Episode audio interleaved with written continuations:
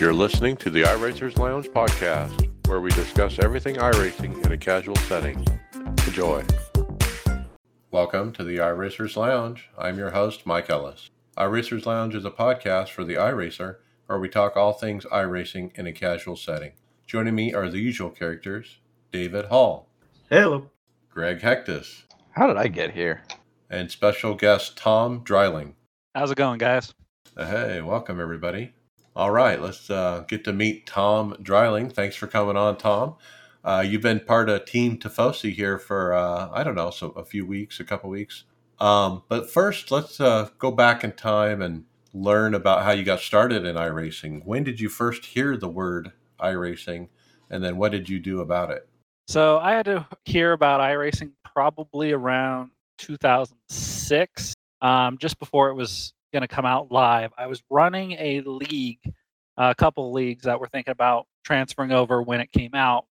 Um, they had a couple of available uh, alpha testers, beta testers, somewhere between there. And I got in and I started back then. There was a few things that I didn't like, so I just kind of left it there and I left sim racing completely. Uh, I came back about six years ago and I've been running a lot since and really happy with everything. Okay. Yeah, we were talking about that story. And the reason that you really didn't like it early on was the lack of the ability to do a custom paint job. Yeah, I was big into painting my own schemes, painting other people's schemes, and you just couldn't do it right then. Trading paints wasn't going to be out anytime soon, they thought.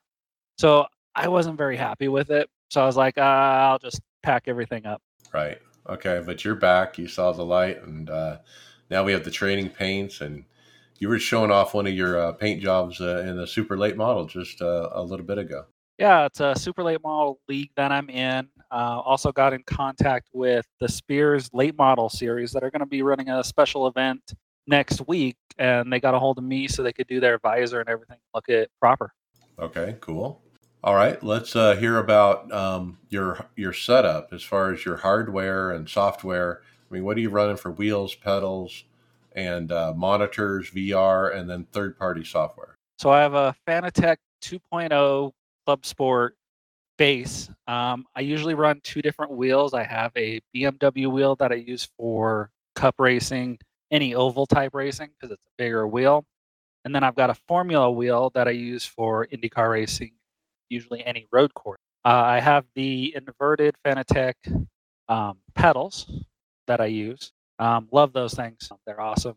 Uh, I use a single monitor. It's a 32 inch BenQ. Uh, I will be upgrading it shortly when they come back in stock to the new 49 inch Ultra Super wide.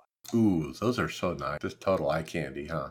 Most definitely. Yeah, that'll be a nice upgrade. Any thought of maybe going to triples instead? Uh, triples probably would not work in my apartment that I share with my girlfriend. Uh, just not enough room. And unfortunately, VR makes me car sick. Well, why don't you just get rid of the girlfriend? Wouldn't it fit in better then? That might be cheaper. Yes. Well, uh, you know, I don't know. I mean, when I look at how wide my triples are, they're not too much wider than one of those Samsung widescreen. Now, Greg, are you really giving him a hard time considering there's three girls in your house? Yes. All right. Uh, what do you have all the, that equipment mounted to? Like, is there a cockpit or using a desk or? It's a desk type setup. Uh, I will be getting a new setup soon. Uh, have not determined on exactly which one. Still debating about a couple of them, but I'll be getting a rig shortly. Okay. Uh, yeah, there's a lot. Uh, we'll talk about some today. So, uh, and you'll learn some more about what's out there. Let's talk about what are you running on iRacing. Uh, Obviously, with Team Tifosi, you're running the NASCAR iRacing series, and we're kind of doing the Road to Pro. And but what else are you doing besides those two series uh, outside of that? So yeah, I do run the NIS series, uh, mostly open. I uh, also run Road to Pro when I can and work allows me to. Uh, other than that, I'm running the major series. Um, Dave is also running that with uh, my team, Elite West, with uh, Richie Hearn, former IndyCar driver. Uh, run that series. I run a super late model series, and I also run an Xfinity uh, fixed league on Sunday night. Yep, you're definitely keeping busy. I got your profile in front of me. Overall winning percentage on oval 2.6. That's about where I'm at. And uh, Yeah, we've been having fun in the in the NIS Series Open uh, since you've joined the team, and you've been running with us unofficially for several weeks before that, Tom. So tell the team, tell everybody, the listeners, uh, how you got involved with Team Tifosi, and uh, how did that come about? Well, how I got mixed up with you guys was I've been a listener to the podcast for quite some time and we were looking for a driver to help us with a 24 hour race. So I messaged you guys and got a hold of David, and David started running some events with us. Um, and he offered to have me come over and join you guys. And it's been a lot of fun, and you guys are hilarious on TeamSpeak. Yeah, and the chat's pretty fun on Facebook as well. Most definitely. All right. And, uh, what is your most memorable iRacing moment so far? Well, I have like two from last year. One of them was at Martinsville, where I actually beat Sage Karam uh, in an open NIS race. So that would be probably the biggest name I've ever beat. And then the two IndyCar Indy 500s that I won last year out of the four races. Okay. And I was looking at, you got some uh, stats listed here from uh, iRacing in the past. Uh, I'm going to read off a couple of them here. 2016 Pacific Major Sportsman Champ, 2017 NIS Champ Division Three, uh, and then some major wins in the in the major series: uh, Southern 500, the 2.4 hours of Daytona, World 600, Indy 500, um, and so on. Uh, th- that's pretty good stats. Ah, thank you. Yeah, those are some of the races that I've really loved, uh, and running the major series has been a lot, a lot that uh, competi- the competition in that series, especially in the Americas division, is just really tough. Is that the one that Mike Ouellette runs?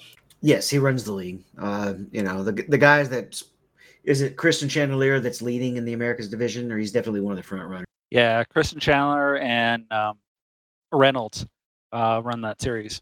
Yeah, that'll keep you honest. a couple pro, uh, Coke drivers in there, huh? Most definitely, most definitely. Well, was it Blake or Christian? One of them had been running Europe and wanted to come back over to Americas because there's there's a little bit tougher competition. A lot a lot more of the drivers are running the Americas times. Uh, Christian Chandler. There you go. All right, and then um, so let's talk about. Uh, so we talked about most memorable moments and and whatnot, but what about the future? So, uh, what is your goals for the season, so to speak, with the coronavirus? Uh, I know. I think you're out of work because of that, and uh, so you're racing more because of uh, the the virus situation. Uh, yeah, right now because of the shutdown, I'm a casino worker, so it's allowing me to run a whole lot more races. My goal is to get a whole lot better on the roadside. My oval side has been pretty good. Um, my roadside needs a lot of work, and I've been working with Richie and David as well to get better at the roadside. So when's the next big road race? What Le Mans? Yeah, that would be Le Mans on the uh, on the major side. We've got the 600 that we're running this weekend. All right, very good. Well, welcome to the team, Tom. We're happy to have you with us here at Tifosi Racing, and uh, it's been fun running with you. And uh, thanks for coming. Thank you very much. It's it's been quite enjoyable with you guys. Yeah, we're going to get you on the streaming soon. Uh, in fact, you can see all of us at Tifosi Racing uh, streaming. Well, most of us, our, race, our, our races are there, so check it out. All right, let's jump into topics. I guess we'll go right into NASCAR um, Pro Invitational. Let's talk about what happened uh, before the race, pre-race. Uh, they announced Rascal Flatts for the national anthem, Kelsey Grammer with the command to start your engines, and Coach Joe Gibbs to give the uh, the prayer and invocation.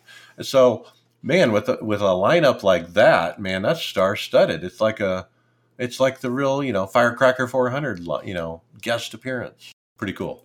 And I don't know if you uh, saw it, but the Rascal Flatts performance was pretty good, considering the three uh, performers were actually in different places. Did you think when they were performing that that they were going to? Uh, I just didn't know how they were gonna, you know, with lag and stuff like that for over the internet. I didn't know how it was gonna sound it looked like they were using like AirPods, and my guess was they were on some kind of speaker, like a, a phone call, like a conference call, and we're just kind of listening to each other through that. Well, whatever it was, that was the best performance that they've had at the start of a race so far this year. I didn't watch it, but if if everybody's singing along to a pre-recorded track, you can you can k- kind of figure out the lag time for each person and then compensate for that. Well, I'm sh- obviously it was probably pre-recorded, so it it, it but all uh, but all in all, it sounded really flawless to me. The, Yeah. the way it did it. But the thing that got me was how they did the flyover afterwards, right? It's funny you say that. It, when co- coach was given the prayer, and it was a fairly long one uh, for a before the race prayer, but coach was really into it, and I was thinking, man, this is so so much like a real race. All we need now is a flyover to make it just perfect. And just like you said, Greg, on cue, they had a flyover. So NASCAR had thrown up this tweet afterwards showing about it, but uh, members of the fourth fighter wing from uh, J, uh, SJAFB, does any, I didn't click on the link here to know what that one is about, but provided us with the incredible virtual flyover, which it kind of got me like, because I think, was it you, Mike, in our chat said if you would have told me that Joe Gibbs was giving the uh, prayer at the beginning uh, on iRacing, you would never have thought it. I know it's kind of surreal. This whole thing is going on for iRacing, uh, but yeah, the flyover really caught me by surprise. It's actually uh, in reference to Seymour Johnson Air Force Base, I think, out of uh, North Carolina, and they're an actual squadron at a real Air Force base, and they were talking about that team. Even though they were showing a virtual flyover, it looked like some kind of flight sim. I'm wondering if they were the ones that were scheduled to do the race, maybe. Right, give them some recognition, you know. Like you got to wonder. We're taking this for granted what we're doing now, but how many of these things are going to get not be like when real NASCAR comes back? There probably won't be flyovers. There probably won't be because there's not even fans that they need to sing to. They're going to do the national anthem. They're going to do the prayer, but well, there's really no need for the flyover, right? There'd been some cutbacks on flyovers anyway because uh, certain some politicians were complaining about the money being spent. Yeah, but it's a it's a good value for the military. You know, they got to drive enrollment. You know, for the military ranks, and those kind of things really help that. And so, you know, you got to look at it like marketing.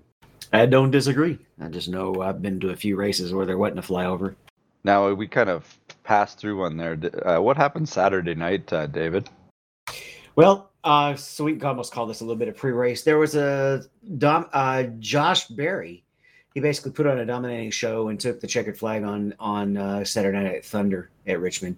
I gave this one a watch, and it was pretty entertaining to watch as well. Uh, I haven't really watched or raced the Xfinity cars in a long time, so it was it was interesting seeing them out there. Even though it's the same model you have in, in the Cup car, they definitely look just a little different, and they definitely drive different too. And how about the broadcast? I, you know, to our friend Evan Posocco and his team, man, I mean, they are getting the opportunity of a lifetime to be able to be the broadcast announcers on a NASCAR race with real NASCAR drivers. I mean, on network television, it's so cool. I think it's safe to say that Evan is on the same level as the uh, MRN guys and and the, really the TV broadcasters. I think now, not just in experience but in notoriety. Yeah, and then you know Tim Terry and the other guy, I whose name escapes me, but they do a great job too. I mean, they are a, uh, the three of them do it really good. And you know, iRacing, as far as the broadcast and the visual out of their new broadcast studio in Boston, I mean, Adam uh, Adamson, uh, Drew Adamson, and his team are, are doing a great job. I mean, I thought it was a you know pretty well broadcast race. They, uh, I think they're a little slow with the replays, and if they could just get the replays up a little bit quicker, I think it would just be perfect. Yeah, and if we'll get into uh, this story a little bit more later as well. But uh, Steve Myers was on the uh, with Mike Bagley earlier this week on a podcast with MRN, um, and was talking about how a, a majority of the the video footage that's going to the studio is coming directly from iRacing, and then the, and then they're just kind of putting some of the graphics and, and replays together after the fact in the Fox studio. Yeah, so they got to figure out just a quicker on the replay, and, and I think they really got it nailed down. But visually, it's really working. Uh, okay, let's keep going. The race. Okay, so Sunday, uh, it was all about Ryan Preece and uh, Matthew DiBenedetto, or however you say his name. uh, they were getting into it, guys, and there was payback going both ways. I think it's Matt. I uh, race in my birthday suit, Yeah. Oh no, right. this time it was a giraffe suit. And I just heard. I was listening. I went out to grab dinner before the race or before the podcast, and uh, he was getting interviewed uh, on. Uh, I can't remember what uh, thing on Sirius XM, but um, he was talking about getting ideas of what to wear next uh, from his fans. Uh, but speaking about the act, the on track action got Eddie, and he he was pretty. We all kind of pointed out, in fact, when we, as we were watching the race, Matt got parked for intentionally wrecking.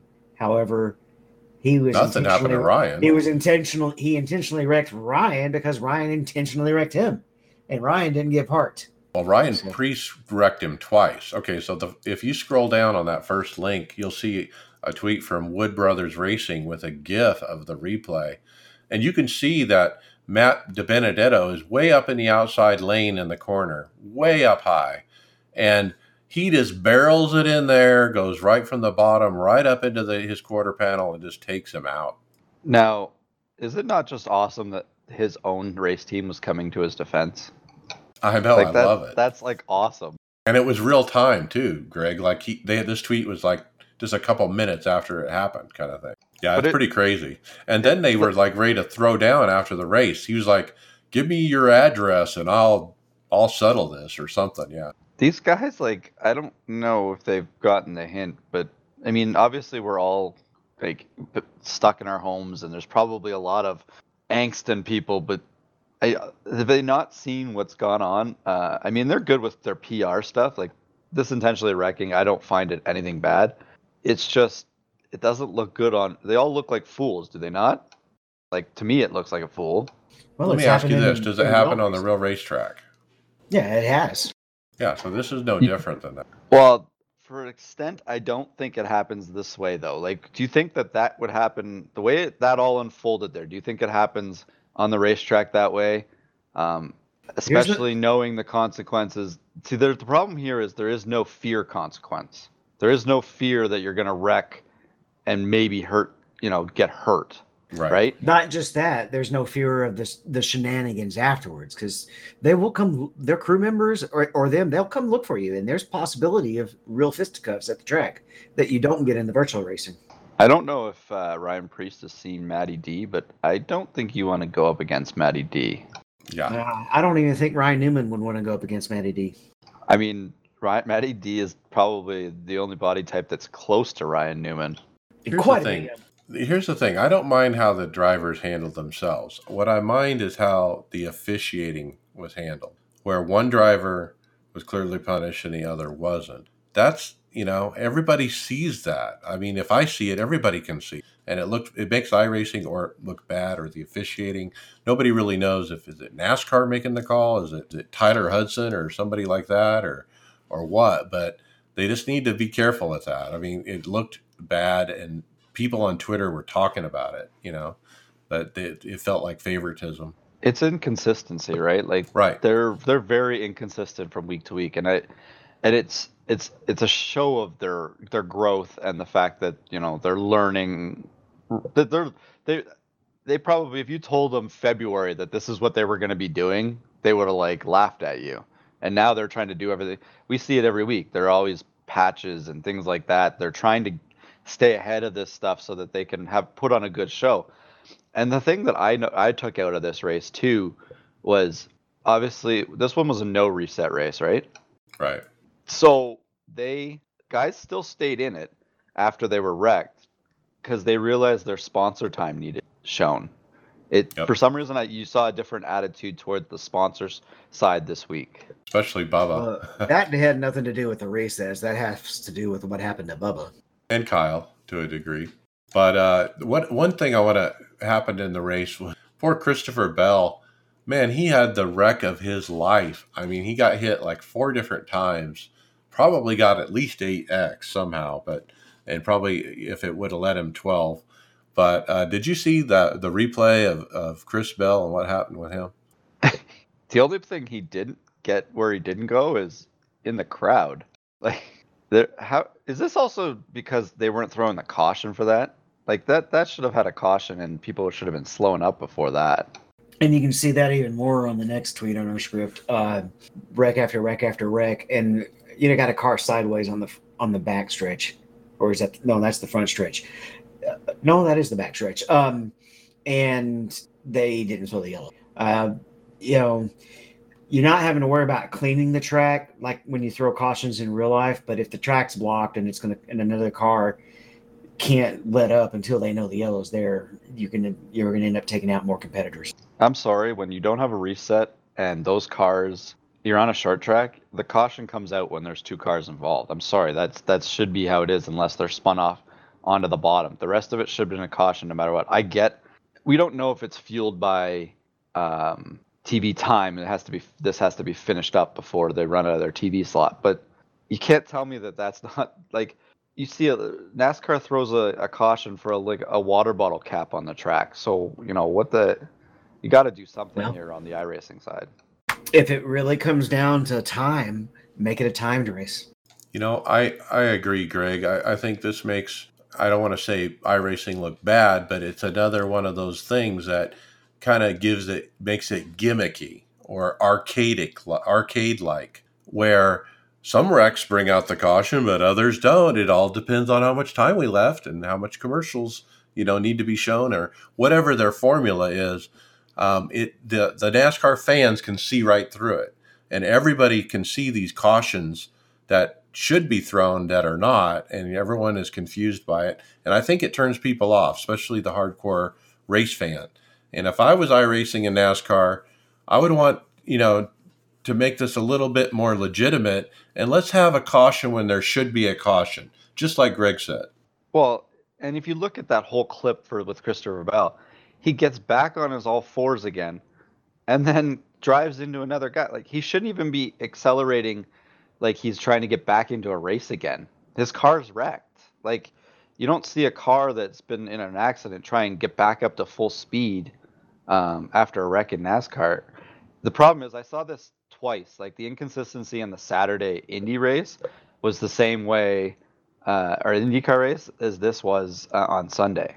Yeah, so that kind of rubbed me the wrong way, the way that it's being officiated. Um, let's just turn on. Let's let it be automated. Let's let forget having a race uh, admin. Let's just make it like official racing and have the uh, the service throw the caution. I'd be okay So- with that. Yep. Why not? The good news is nobody got fired this week, Mike. That's the headline, right? You you do realize the week's not over, right? Okay. So that was a headline from uh, Jenna Fryer of the Associated Press for the week. You mean the person who's trying to get as many tweets as she can get out before the end of the week, bashing stuff? Yeah. I I don't know. I've, I've had this conversation. I, I've had a problem with her all week for some reason, and it- she just rubs me the wrong way in her tweets. I guess. She's a Well, bit she also- snarky. She also broke uh, that uh, they're opening up the race shops in North Carolina as an essential essential business. Yeah. So NASCAR will be coming back shortly. It'll only take them two or three weeks to get ready. All right. Radioactive. That was pretty cool. So we have a clip here um, doing the on the uh, what site is it off of here on someone's YouTube pages. We got the link from, but anyways, the radioactive was quite uh, interesting to listen to uh, once again this week. Obviously, it's snipped here and there together to figure out uh, what's going on, but it's it's good to hear their perspective as they're racing. Uh, what'd you guys think of it? Yeah, I love it. I, I love uh, EJ O'Rourke is putting together these videos. It really gives some insight about how these guys respect each other. I mean, the way they were talking at the end of the race, uh, the nonsense going on with, uh, you know, DiBenedetto and and Preece. You know, it was interesting to hear uh, what people had to say about it. it's uh it's a perspective you would never get right like the only time that this was even possible where driver would dra- talk to driver in actual nascar was when they had the tandem dra- drafting right the rest of it was um you'll never see this so that to have these personalities interact like that is pretty good Right.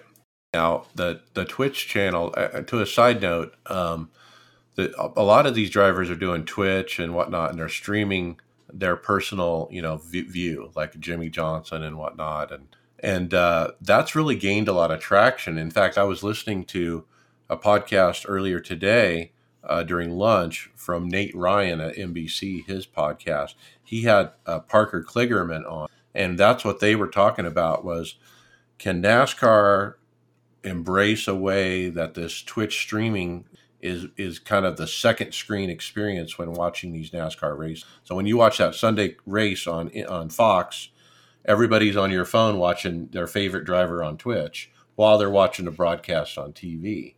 And Parker was saying, let's do that in real NASCAR. We got cameras on all these cars.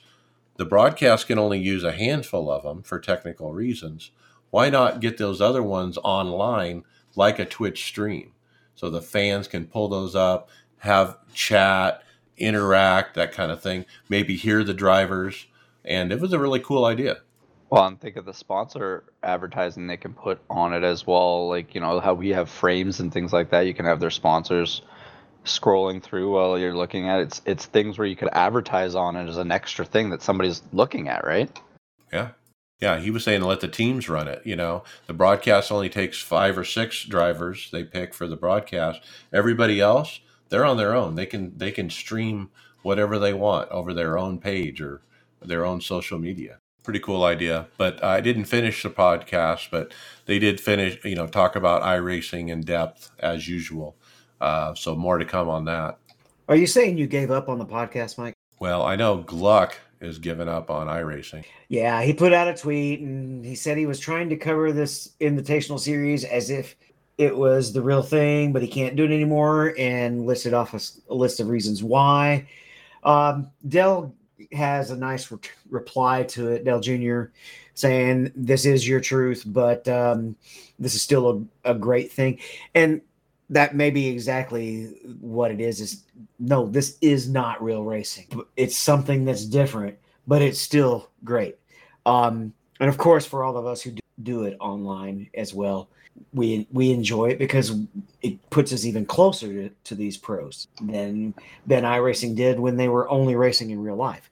Um, but I, I didn't read the whole article because I tend to really not listen to Jeff Gluck. the other thing here is, is and this is this is my biggest problem with all these. It's the same between Jenna Fry and and and Jeff Gluck. You can give up on it all you want, and, and you try to understand it. Guess what? Ray Alfalla talks about this in in one of his tweets about how you know esports is a big industry now that's is is is becoming something, and it's you tell me right now that those 40 guys or those 40 drivers that compete in the um, e NASCAR Coca Cola Series, you can't tell me that they do not mean it doesn't mean something to them. Guess what? They're gonna go home. Someone's in that series is gonna go home with a paycheck more than Jeff Gluck makes a year. You can't yep. tell me it's not more. It does not important to somebody. So don't give me this. You know, he can bail out on all he wants, but that's just an opinion on it. It he's try he sees it as a video game. This is always going to be labeled as a video game. Well, guess what? You talk to Ray Alfalla with his four championships. That's a lifestyle for him now. The way he's done it, it's it's something that he has in his his life that he's doing that that brings enjoyment to him, and, and it's actually a sustainable living if he does it properly. And whether it's a win at the top level or in a middle split NIS level, it's still exciting and it still feels real. And it, it, it, a part of what we love about racing isn't just the driving. There's it's the comp it's the competition. Well, look at look at this afternoon, David. Between me and you, your high and my very low afternoon have a feeling in two different races. Well, and I that was after me being wrecked out of seven in a row. We'll talk about that more in results, but yeah, it's definitely affects us probably more emotionally than we should. The, only, the only the lucky thing for me is I can be upset for about 30 seconds and walk away and go do something else. But um um this is it's not real, but it's still it's still real. It's real to somebody. It's real to somebody. It's all about perspective, right? Yeah. Yeah, I think you're emotionally invested is a good word, but I like Dale Earnhardt's quote. I'm going to read it. He said, quote, While I viewed this experiment as an amazing opportunity for growth for iRacing as a business, I never saw it as an equal alternative to live action. But uh, pretty, yeah, too bad for Gluck. I mean, he tried. He didn't do his uh, tweet up like he was doing before on Instagram Live this week, and I think the whole Kyle Larson thing really uh, rubbed him the wrong way. Yeah, it was really unfortunate. However, um, close to a million viewers didn't give up on uh, iRacing, did they? No, and uh, Manny was it Anekal uh, tweeted um, that uh, there was 971,000 total views. Um, it was at 291,000 in the 18 to 14 49 range. Uh, interesting to note that the 80, 18 to 49 percent is increased slightly uh, every race. So, you know, take it for what it is, stats wise. You you know, did some of those numbers pump up because they wanted to see what the next bad thing that happened this week? They would, you know, did or was it just exposure because of all the stuff that happened last week? NASCAR's big thing is for growth is that younger audience from 18 to 49 because their audience is really older than that, the core audience. And so there is when they look at stats, that's what they're looking for. And what did I say in the chat today about this? I missed it. I said, I think NASCAR is going to find out very shortly that they had better stats with iRacing than they do with their real race. You just wait and see. Well, and I kept seeing a whole bunch of stuff this week, and uh, like someone said um, after the Kyle Larson stuff, and I, I, saw things like, "What would Dale think? Dale Earnhardt Senior think of this?" And I said, and I'm thinking to myself, people got to stop living in 2001. We don't live in 2001. We, NASCAR isn't 2001 anymore. And like, that's 20 years ago. Computers and the internet and Twitter and all that stuff like was not the Twitter and them wasn't even around when Dale died. So you, you can't live in the past. And people that are saying that I'm, I miss the good old days. Well, yeah, if you keep thinking back, you're gonna let everything pass you. Like NASCAR has been pretty good for what it's been over the years. It's had rough spots, but I think I think them showing racing into this stuff this year, like getting into this esports in this bad time that we're in, was uh, was a great undertaking for a company that was taking a risk, right? Yeah.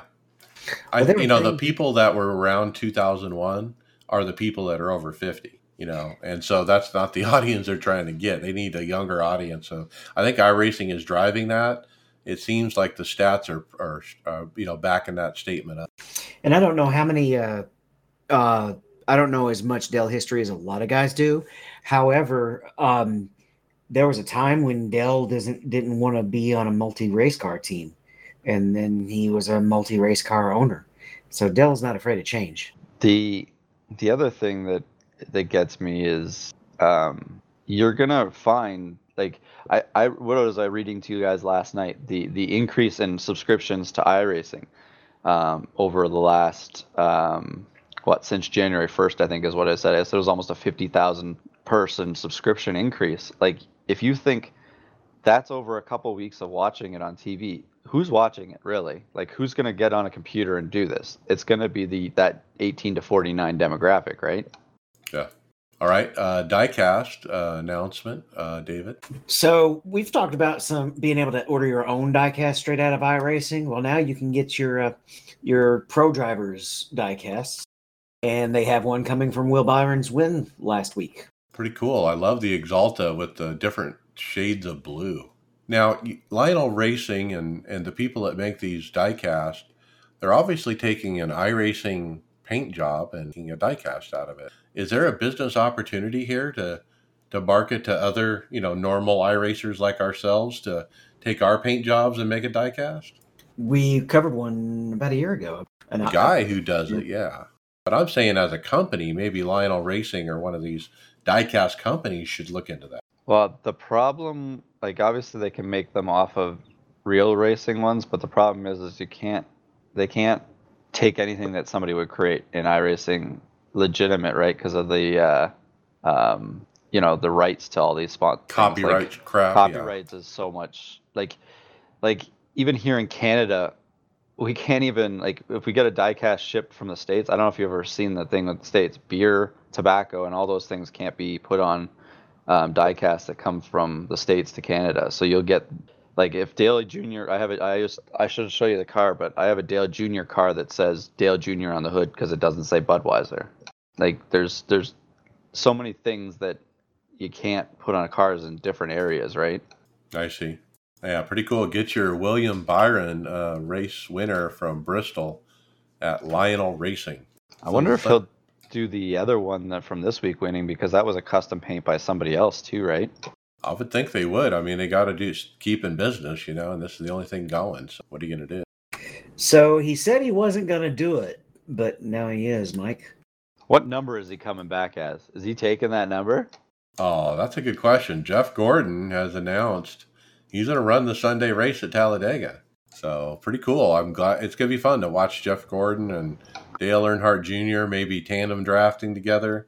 What you know, this actually reminds me of something. Um, I've been to quite a few races at Bristol, and for a while they were doing a Legends race where they were bringing back bringing back a lot of retired racers to to run a short little race there. Until the one of the last years I was there, a, a 70 75 year old racer got in a really bad accident, and uh, they quit doing it. So we're getting this opportunity for some of the retired drivers to come back in a way that doesn't involve having a million dollar sponsorship deal or putting their body in the same level of risk. So that's another great thing about this. Well, you saying that, David Gordon, do you remember the year that when when he was covering for uh, Earnhardt, he asked Rick, he's like, I don't want to do Talladega. So that's what they put. I think they put Bowman in for that Talladega race that uh, that he had, that he, they had to go through while they were subbing for Earnhardt and uh, so now he's coming back to actually race T- Daga in virtually. Yeah, I bet you he won't have a motion rig. I'm wondering if he's going to be in the studio one, the Clint Bowyer one. Well, they're going to do 40 drivers. I think they learned their lesson from last week. I hope they did. It was kind of silly how they were. Uh, remember they excluding Michael McDowell and others. Well, did you guys see that Larry McReynolds was watching last year's? He posted up on his Twitter page too that he was watching last year's eNASCAR Coca-Cola Series race uh, to see to get some information on how that race unfolds at Talladega, which is I think that race was a really clean race too to watch. So I have a feeling this Talladega race could be a very a better race to showcase what iRacing is if it's done if they if they race respectfully. Right. All right, let's switch gears. Let's go to IndyCar here. And uh, pre race, before the race, uh, Kyle Busch uh, showing off his setup on his uh, Twitter account. Uh, what'd you guys think of his uh, rig? He's, he's got that Simcraft, obviously, but he talks about it a little bit, gives a, a one minute video. It's a beautiful rig, Uh, beautiful setup. The only thing I couldn't understand is he was running a Fanatec shifter. Why was he doing it gated? Why wouldn't he turn it to sequential? I never understood that with what he was doing in that race when he was explaining it. He does know how. There yeah, because that would have been the thing, like a sequential for the, you know, that would be really easy to drive. It should, wouldn't have been hard because they were downshifting from fifth to third in the corners when they got further into a run there. So that would have been a, a hell of a day trying to downshift all race. Yeah, so you're talking about the Motegi uh, twin, I can't say it, twin ring oval twin, race, twi- and yeah, you have to downshift in the corner. Yeah, because that was a once again this week. This race, when you get it, you think about this race. Um, the Indy car is about adjustments in race. That's the one thing that um, those cars really need to to run really well, and the fixed setups doesn't help them with that. Doing the because they need that weight jacker to help them in traffic, and you could see it when they first started going there in the race. The guys when they would charge real hard into the corner, and then they would on the exit they would get out and wash out if they had someone in the outside. Like they were pinching some guys off. They were just making some really bad moves. And uh, one of the things that happened was uh, pole sitter. Uh, um, shoot, I'm losing. I'm forgetting his name. Wickens. Sorry. Thank you, Tom. Um, he he had started off there good, and then Will Power came off the corner and got right on his left rear and almost spun him out. Wickens made a hell of a save, but his car looked like it was never the same after that for the rest of the race. Like the the, the aerodynamics of these cars are very sensitive, and you need that weight jacker is the biggest thing that they can't play with on a fixed setup. Right. So if you think about how the race went, it was it was a pretty good uh, pretty good race. It went by pretty quickly. I noticed that when I was watching it. Um, but it was mostly dominated by Powers, Dixon, Harvey, Pagenaud. They were all up there. McLaughlin was up there. Um, even after pit stop, there was it looked like there might be um, some fuel strategy going on there at the end, but it didn't end up falling that way. And um, so then there was a late. Uh, Will Powers and Scott Scott finally caught up to Will Powers with like 10 to go and um, Oliver Askew, I don't know what he was doing, but he was trying to pass the leaders on the inside to make it three wide when they were first the first time that they were attacking each other to try and pass. He decides to drive it three wide and and just pushes up and wrecks both of them. And um, no caution once again. Like this is a caution thing. Uh, so Will Powers has got all this damage, and um, so Simon Pagenaud um, runs him down, and Will, Will Will puts up a pretty good fight if you see the the way they were battling there. But that car should have never had any speed after that wreck either. Um, but very good uh, finish. Uh, Simon Pagenaud goes on to win his second in a row. Um, he's quickly becoming one of my favorite drivers from just the way he is as personality wise. He's probably one of the most exciting guys in to to to talk about. So um, this guy Askew, I don't think he's making any friends. Um, this is, I think, the second time he's had been involved in a questionable incident, and to be a lap car to take out not only first but second place as he's trying to pass first. I mean, that's crazy. I just don't understand. It was ten to go. Like obviously they weren't throwing any caution, so he wasn't going to get his lap. It just, for some reason, it just for me it rubs me as the way like just zoned out, not paying attention, or trying to be a hero. One of the things, but it just it didn't make any sense. Yeah, and uh, if this was a real race, I'm sure drivers would be talking to him. But uh, it'll be interesting to see if this kind of uh, his driving style carries over to the real track because we really haven't seen him in an IndyCar yet. He is a rookie. Yeah, and that's the one thing. Like these guys maybe are trying to make a name for themselves, trying to bring sponsorship. You know, we don't know what they're what some of these guys are because they haven't had any time on the track, right? Right, and to be go out there and wreck the leaders as a lap car, I mean, come on. Could you imagine like you've never even turned a lap in a professional race with these guys and you're already on their bat in their bad books?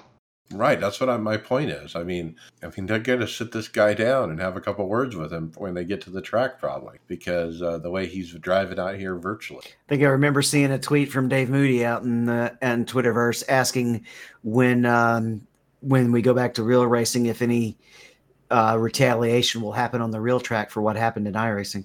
I don't think you're gonna have. Oh, you're talking about like in the NASCAR side. Mm-hmm. Yeah, I don't know. I don't know what's gonna I have a feeling the NASCAR side, they're going to be racing so often. There's not enough time for grudges to really build up. Like, you know, you're going, there's going to be some, but if I, I bet you car owners will start stepping in if if cars start getting torn up and you got to go Wednesday, Friday, Saturday or something, and you got to try and get these races in. They can't be keep bringing cars to the track, right? Yeah, and the last big really wrecking each other uh, rivalry I remember was Carl Edwards and Brad, uh, Brad Keselowski. And once it gets to that point, NASCAR steps in as well. Well, and then Kenseth and Logano was one of the ones too. So I got to watch part of this kind of on my lunch break, which I love the timing of the race because I can do that because I work Saturday. But what I what uh, Paul Tracy and Townsend Bell were talking about on the broadcast was signature driving style. I mean, you could tell it's Will Power by the way he tries to break the draft and he would swerve down to the inside and back up to the wall and and and Paul was like, yeah, you know that's Will Power. You can tell, and you can tell that Scott Dixon by the way he's running his line. And uh, I thought that was interesting that you know the guys doing the broadcast can really kind of tell even virtual on the virtual racetrack who's in the car. The other thing I noticed, I don't know if you you obviously said Mike you didn't get most of it. I don't know if any of the other guys here watched that race. It was another one where they didn't throw caution. They threw caution at a random time early on in that race that I think there probably should have been two or three more before that that were in that should have brought cautions out. But um, anyways, that caution thing in that race. But the other thing that gets me is I have a feeling that, uh, and this is just my opinion on it, these IndyCar guys take it more seriously yeah. than the Cup guys. They are more focused. There isn't as much drama. They're they're really good with their sponsor plugging and using Twitter and all that stuff properly with iRacing. and I, I just feel like there's more passion on the IndyCar side for it. Yeah, but you can't tell by the stats, which were uh, released. Uh, NBCSN, they did earn 120,000 viewers for Saturday's event. Uh, was down from 202 at Michigan. Is it be- now? Do you think that's because of the name? Like, could you think that maybe the Earnhardt name bumped some of that up? To get the NASCAR fans watching, sure. And it was also on a NASCAR track. You know, Twin Motegi is not a a big name that you know, right? Yeah. But but it might. Uh, I don't know if this will bring any more viewers in next week. We got another. It seems like they bring in a special star or a, a special another racer from a different type of series each week, and this week they're going with uh, Lando Norris, which I'm excited to see how he does at uh, Cote here, because or COTA, because man, he's a great racer, and he's also one of the most uh, for me like for an in F1 the way that you view him in F1, he's very very marketable, and it's good to see. And he really uh, loves iRacing. Like he just he just always promotes it, and and he seems to enjoy being on the service. And Spa last year, didn't he and was it him and Verstappen that just dominated Spa? Yeah, that's yeah, the thing. He's going to come in here and kill these guys. Well, the one thing is, is I don't know. See, I don't know what his experience is in the IndyCar. We know what his experience is in some, the things that he strives in, right? Like he seems to be good in the sports cars. He seems to be good. Um, I think they were they used the LMP cars, right? Um, I don't know. Like even like if you look at Max Verstappen, he he raced the uh, V8s and did really good. Well, so Spa, yeah. Spa was in a GT3, which about as far from an F1 car you can. Was it? I think GT3 you can put him in any in? car and he's going to run well. Yeah, he's just good. Well, I'm sure you know he's also a, a, a single fella. He's probably got nothing to nothing really on the go. He's probably in lockdown, so he can practice a lot too, right? This is so cool. I, I just he's going to go in there and spank those guys. I think he is because he's a sim car driver as much as he's an F1 driver, and he's on one of the best teams there is too. And Lando so, versus the field. What do you put the odds at? Uh, I think he's going to win it. The only, the only way that if Lando might not get or might get taken is if Sage Karam doesn't beat himself. Yeah, that's what I was going to say. Sage or Lando. Sage, just, Simon just keeps too. building himself. Simon, but we've only noticed Simon. Simon finished okay in the road courses, but we've noticed him on the oval side more, right? Well, he's got the wins to back it up. Does he have road wins? No, both of them are ovals. But he is a good road racer in real life on the right. IndyCar side. He also put out a good article talking about uh, sim racing. And I haven't uh, totally gone through this article, so I'm going to um, read a portion of it here and uh, just it, it's it's good to have another perspective from uh, someone that you know he's done successful in what he's been doing on it, but it also just to because uh, someone asked him how does it compare to real world the real world, which is the big question we always ask, right? Um, so what he had put in his article was uh, to sum it up. I'm really impressed at how accurate today's simulation equipment is. It allows you to train your eyes, your reflexes, and your race skills. I find it beneficial for my driver, uh, my driving, and for my brain, uh, too, or for my brain too. You can study the data, compare yourself to your teammates. Uh, there's a lot of strategy involved, so it is very similar approach to real racing. Without iRacing, I would have been worried that my brain uh, brains weren't as sharp. I don't know why he said brains, but brains. said our brains. We're talking about the whole our brains. Whole okay, that makes sense. Sorry, with uh, so much time off uh, at the moment, but right now my brain is so awake, and I feel like I'm going to be a strong driver when you get back uh, to racing in real life. Um, which is, you know, is a good point. Like maybe he, some of these guys maybe not view iRacing's maybe a training tool to it's, it's just another tool that they can use to train to keep focus, right? Just repetitive movement, you know, doing the same thing. Well, and these tracks are laser scanned. Yeah, if it doesn't feel like a real car, but now he knows the layout and what to look for um, for the most part. And when he gets to the racetrack, he's his brain is, is further along for figuring out what he wants to do there. Maybe he learns something in it that he didn't see while he was in the car and can try it in real life. Who knows? Well, every every one of the racing series is limits the practice and testing that you can do to try to save the team's money. So being able to do it, whether it's on the million dollar simulator or just in iRacing, it's gonna it gives them an advantage that they didn't have before. Even if it's not exactly the same, you can still learn things. Well, and do you think the one thing I was thinking about this too, with all these influx of pro drivers and out there buying some of these sim things, do you think some of the sim equipment might get even further along um, because of the exposure and maybe these drivers offer some you know work with a company and figure out you know this is what i feel and they can maybe tune it into something I think they already had drivers working on on that level. Uh, didn't they have some pro drivers really helping the VRS guys develop their direct drive? like I, I i i agree with that but i'm thinking like you know like even if you had like um like say kyle Busch seems to me would be the guy that would work with a company just to to try and get his setup the best he could have right he just seems so focused in on doing that Yeah. And don't forget, Junior was a major tester with Iron in all the way back to the early days. Well, I think Denny was talking about. Uh, I think it was not last week or the week before that he was getting updates to his SimCraft rig, um, kind of referring to you know they were they were making adjustments you know based on what he was wanting and they were changing. All right, let's keep moving. Uh, Fox Wednesday, they had their Wednesday uh, racing on Fox Sports. Uh, Will Power was in the rig in the studio this week. Uh, he was pretty terrible in both races. He did blame that rig uh, for his performance. But first, what a um, idea! Trophy trucks at Wild West Motorsports, and it was iRacer Ronnie Anderson who dominated. Scott Speed, Travis Pastrana, Ron Capps, all in the race did well, and it was a really fun race to watch. Uh, Bowyer was very vocal at the end of the race that the track was just getting broken in, and he wanted to see more racing. But uh, after commercial break, they switched to late model IROC style at Daytona. So they were late model cars, but painted like the uh, old fashioned uh, IROC uh, that they used to have. And it was Harvick and Ferrucci from the IndyCar series. They were hooked up the whole race and were fun to watch. Uh, Scott Speed won with Harvick second and Bobby Labonte third. That's again another one of the really neat things that's coming out of this is that we're getting so many cross disciplines getting to guys that you probably would never get to see race together are getting to do it again.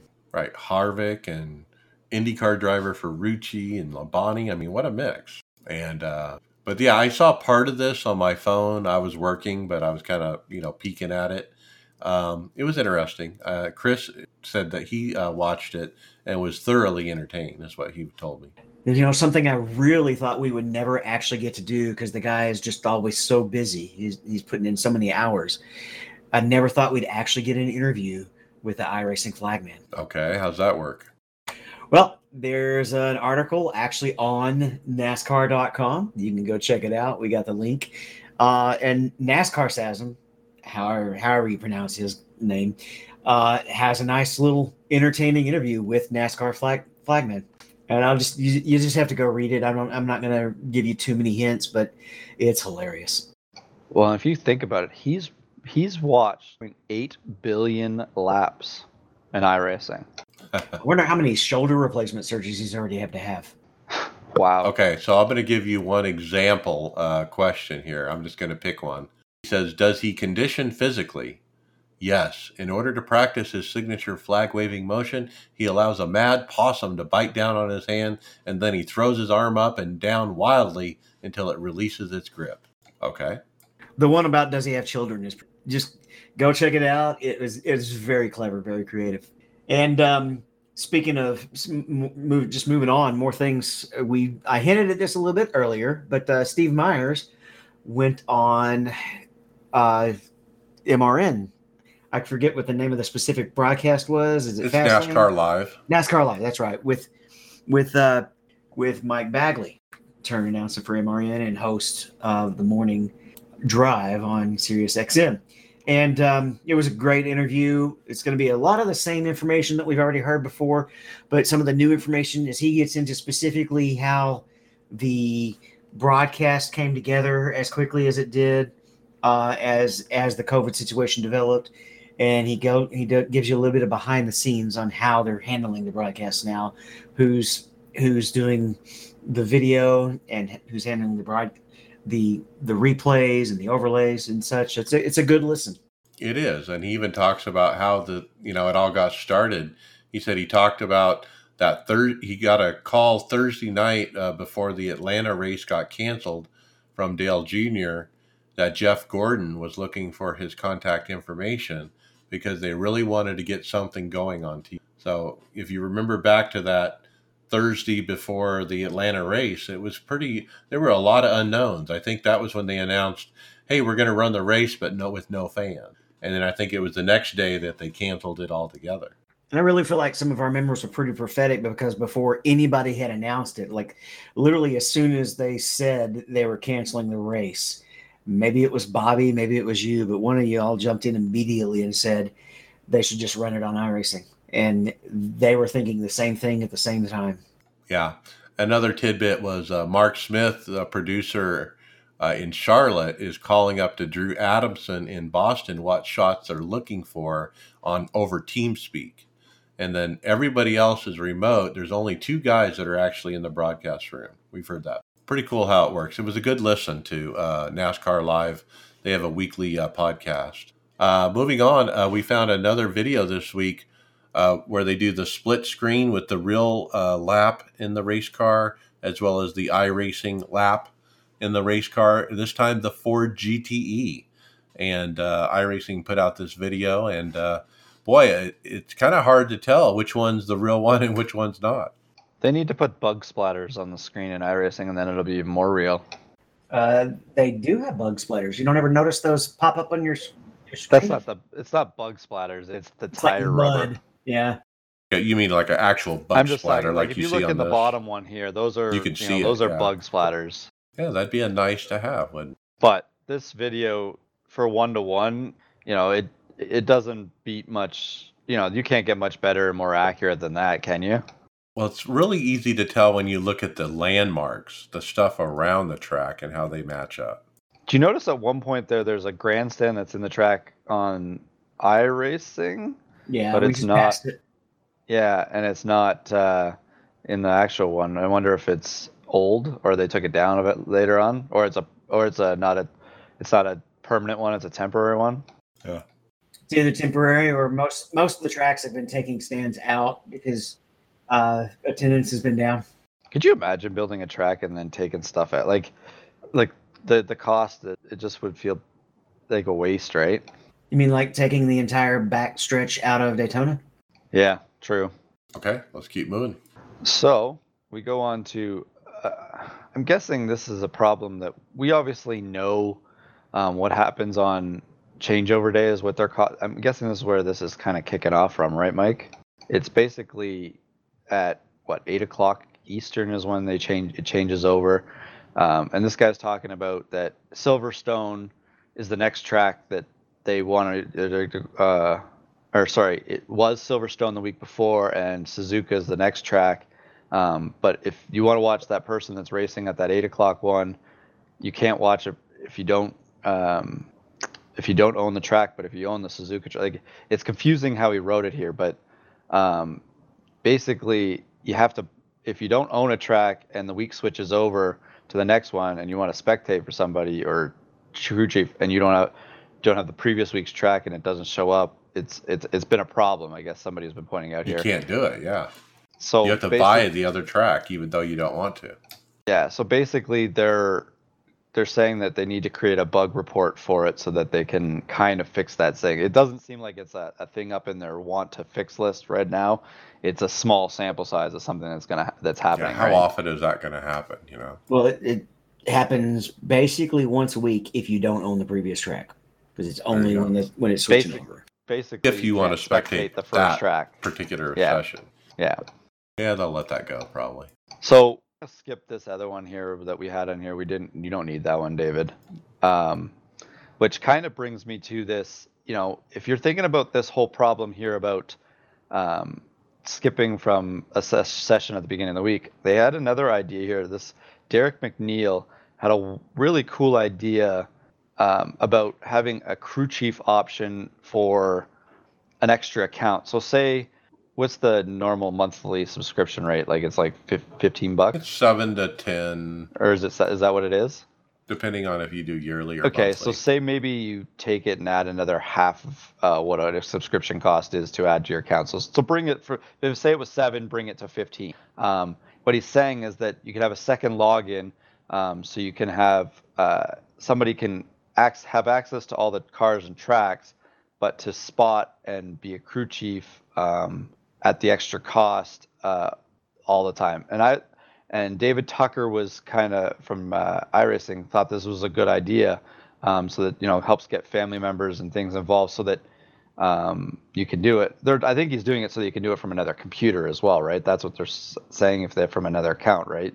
Um, Well, I'm think the idea correct. is, you know, have a second account that is not drivable and See- it doesn't cost as much. See, when I read this, my mind went straight through to streamers because then you could have the replay in your stream um, Right. going. You know how you were asking about that live view, Mike?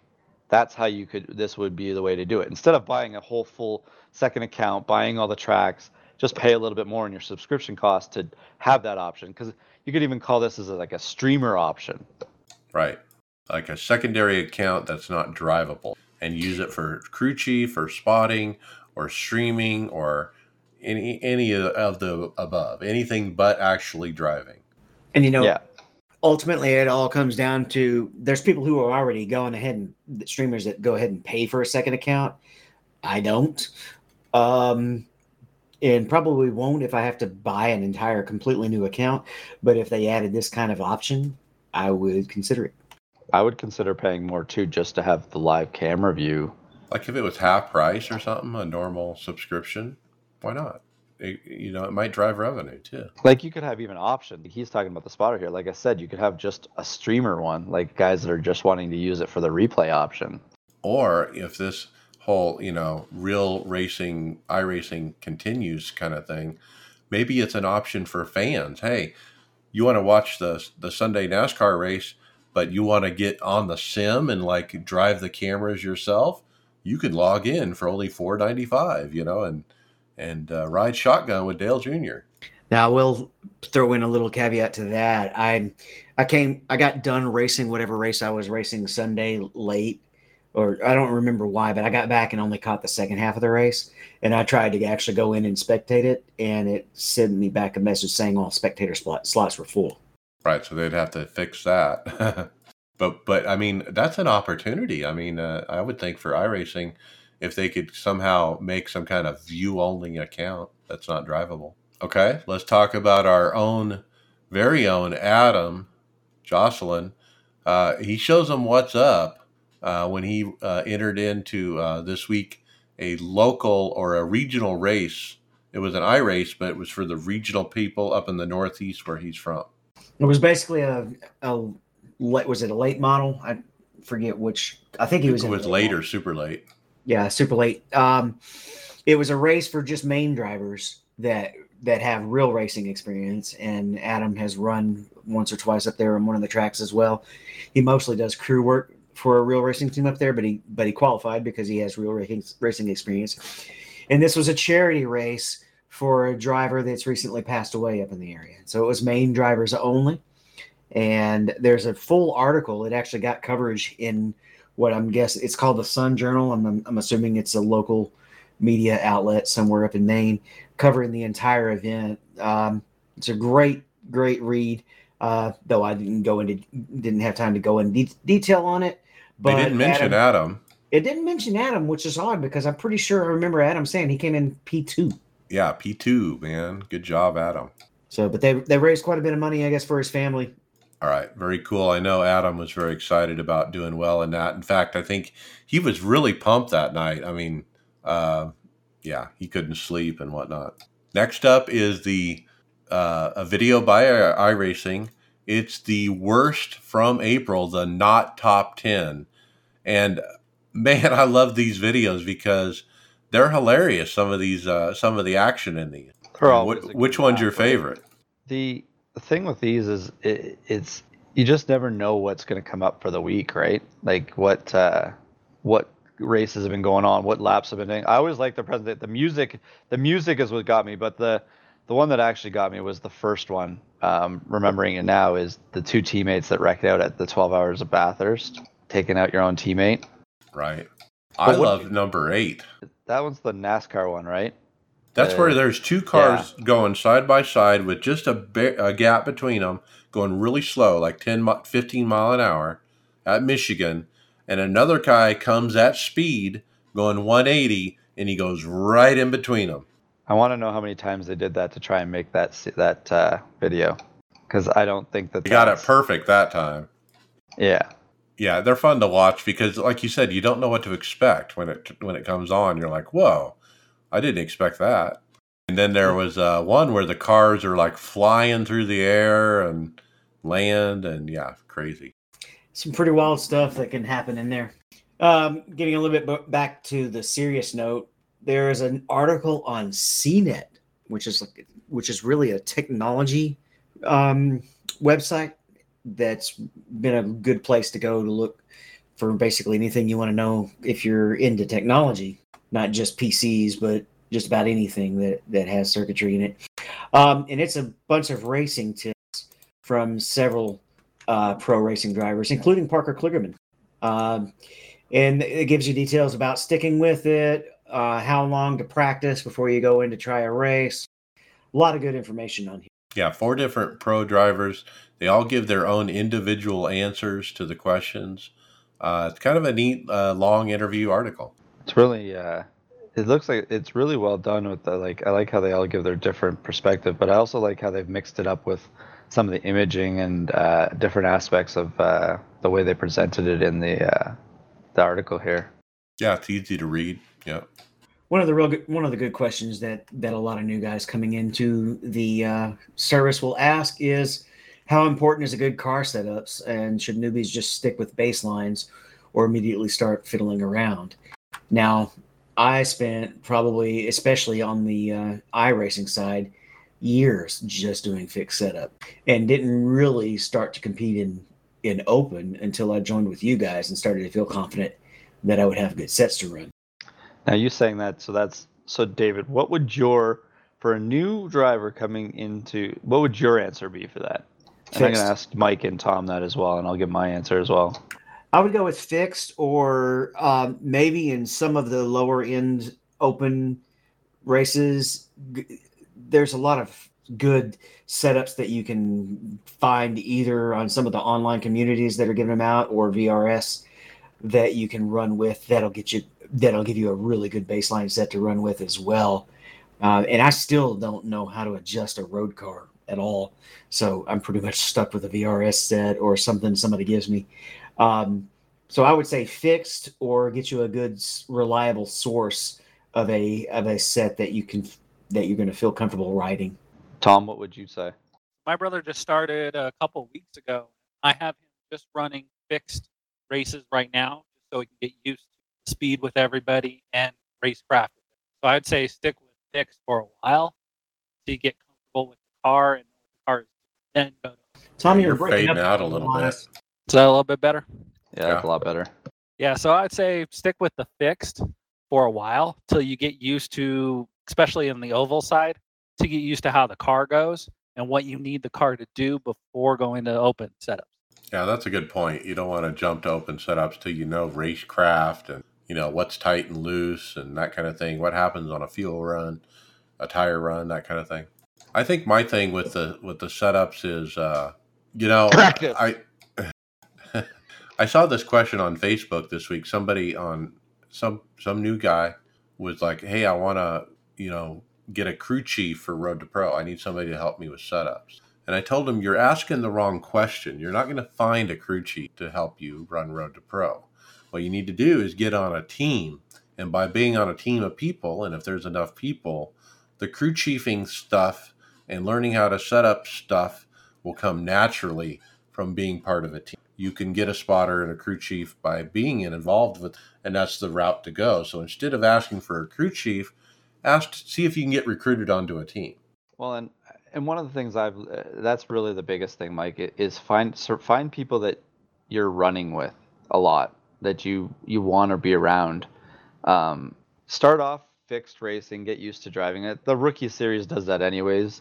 The thing I did over the years, and and and I've been around for almost eleven or probably eleven years on iRacing, and it iRacing's evolved a lot, so they don't get the same scale of coming up the way that they used to. But focus on a discipline if you want to race. So if you want to run the oval side, get in a car and run it for a while. You can run open sets. There's a lot of sets out there.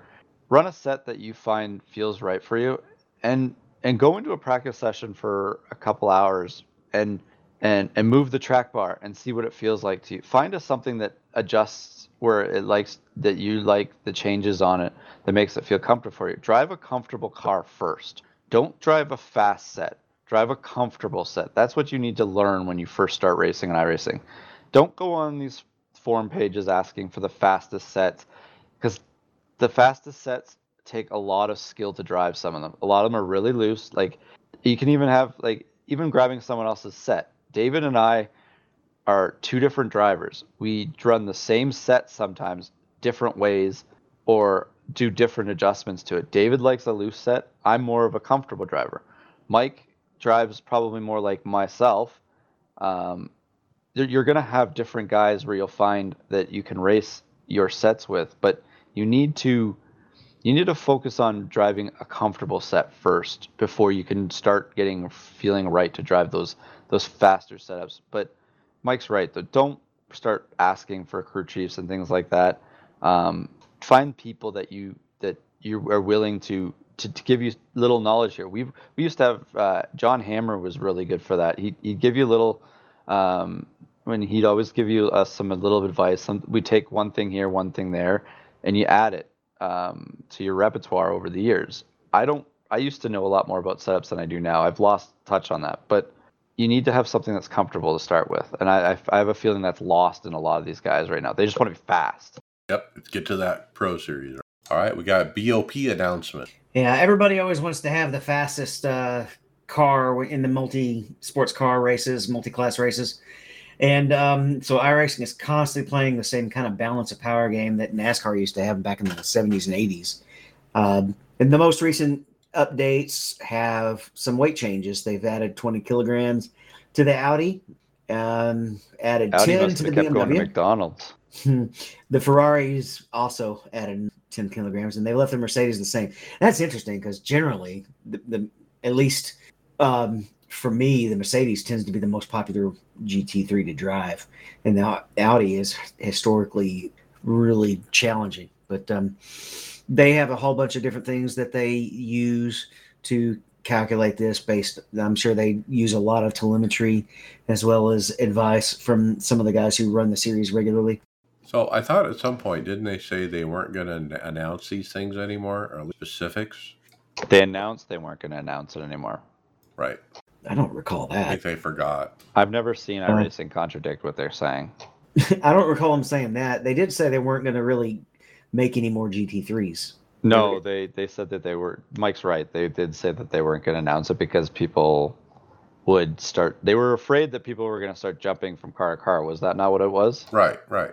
Let people fi- pick their car instead of knowing trying to pick. It's the same thing we were saying there. Setups. You know, you're picking. You know, they're going to have more sales on a Mercedes now this week because it might be better, right? If they Yeah. find out it's better. Well, I don't know about everybody, but when they when they nerfed the uh, the Porsche 919 a couple weeks ago, uh, I after the patch, I didn't read the patch notes. I just jumped on to run a run uh, a, a Le Mans race that morning, and I could tell immediately that the beha- battery was behaving differently. Now that's something where I'm seeing a, a number on my on my dashboard that that's not recharging as fast, but you'll you'll pick up some of these changes. The cars will feel different, so people are going to find out whether they stealth it or or don't. This is for the new uh, Nurburgring 24 hours, which runs Saturday. That 20 kilograms is a big increase on a car. So, um, moving back to the stock car world, uh, how can you drive like a pro, Greg? Well, and this is this is another thing that another tip that I could have for anybody that uh, is new to the racing. There's a lot of video of guys um, giving their expert opinion on you know how they would they race. And Landon Cassill post or tweeted on his page after uh, his top five on Sunday uh, in the Pro Invitational, he decided to break down his race uh, from Richmond, which I, I like to see this because his insight on how he did things in the race eh, was, you know, it, it was very strategical. It's it's good to see how someone else's processes a race, right? Like, what did you guys think of how he was trying to set people up for passes and and how he how he viewed how he was racing there? I love this, and and the the telemetry that he goes through uh, toward the end of the video, where he's looking at the graphs and uh, the different lines of the throttle and brake and steering him. That's the other thing. Like, I'm not going to plug this too hard, but VRS is a very good tool, and David David's used it uses it a lot for the roadside. But there is stuff in there that can give you base telemetry in their you know fairly small um, small price cost, and they're also stable sets to race from. There there is options out there. Yes, if you don't want to pay, there is other options, but the telemetry part where you're trying to understand how like on a team like ours, you know, I can see how David's driving compared to my driving at a certain track. Like telemetry, that stuff helps you understand what you're doing wrong or what the car is doing that you can't make that you need to make it better. Things like that. And if you dive in, if you start to really get into setup building, the telemetry can even help you see if the car is bottoming out or and what it's doing as far as the rake. Uh, it's basically gives you all the same information that some this the, the workbook called Motec does. Pretty cool video by Landon Cassill. Uh, definitely check his channel on YouTube. He only He's has up. 73 subscribers. I'm really glad to see someone like like right now a guy like Landon Cassill and his personality.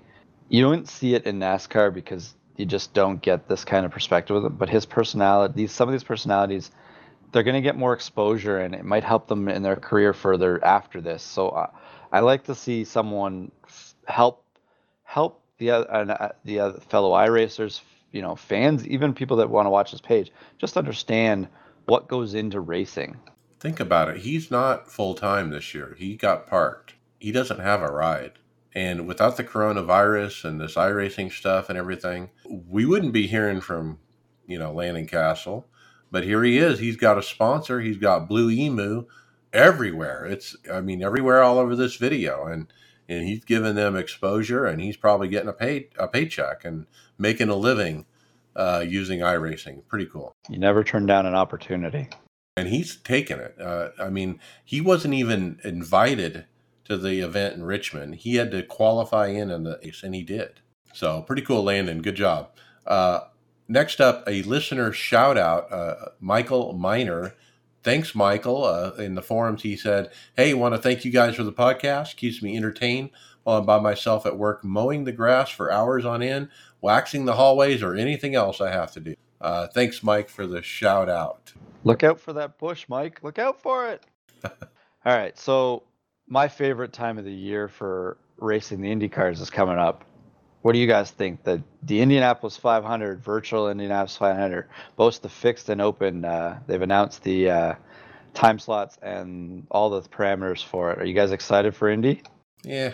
You're never an IndyCar guy, are you, Mike? No, but they announced the fixed. Now it's got different dates though. So the fixed is May 8th through the 10th, and then the open is 15th through the 17th. So the May 8th is closer to the actual holiday weekend that they race it on, right? And then well, Memorial the, Weekend's the last week of weekend of May. Yeah, but they always race it one week prior, right? Prior, they, right? They do the special events. Um, so we'll just do go through this quickly. So the fixed uh, one has four time slots. They're uh, I'll do all the Eastern times. So it's Friday night at 9 p.m. Eastern, uh, which would be the 8th, right? Yes, the 8th. Uh, the 9th uh, Saturday at 9 p.m. or a.m. Sorry, and then Saturday at 1 p.m. on the 9th, and then Sunday on the 10th will be at 9 a.m. Um, it's obviously uh, 200 laps, 500 miles, uh, 30 minute warm up beforehand. Field size of 33. It's obviously in the new or in the Dallara. Um, I remember splits are by qualifying, which is a unique thing in iRacing.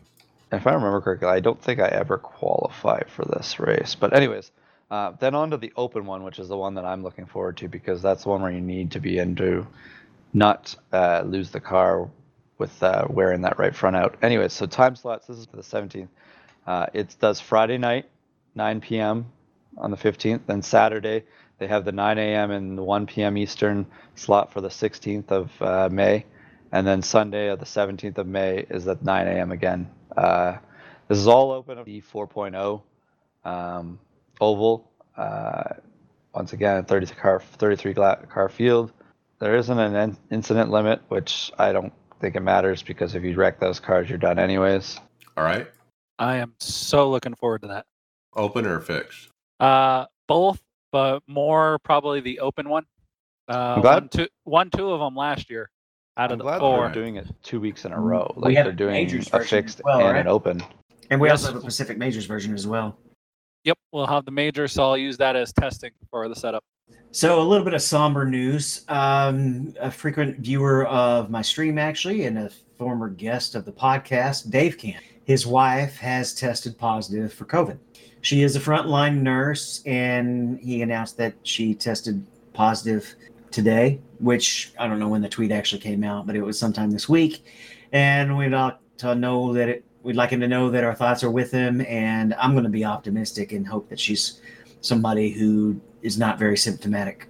I feel this feels this kind of hit to the point where it's she goes to work not having a choice, and it, it sucks, and it, it, it's it's really it, it's unfortunate that she's trying to help out and be, you know, do her job, and and she's put into this situation every day, single day, and um, I feel for them. I, I, I hope everything comes through, or everything helps. Like Dave was saying, that she's one of those ones that you know asymptomatic or you know has very very less symptom, symptoms from it. So, Dave, we're all thinking of you and your wife, and uh, hope uh, everything turns out okay.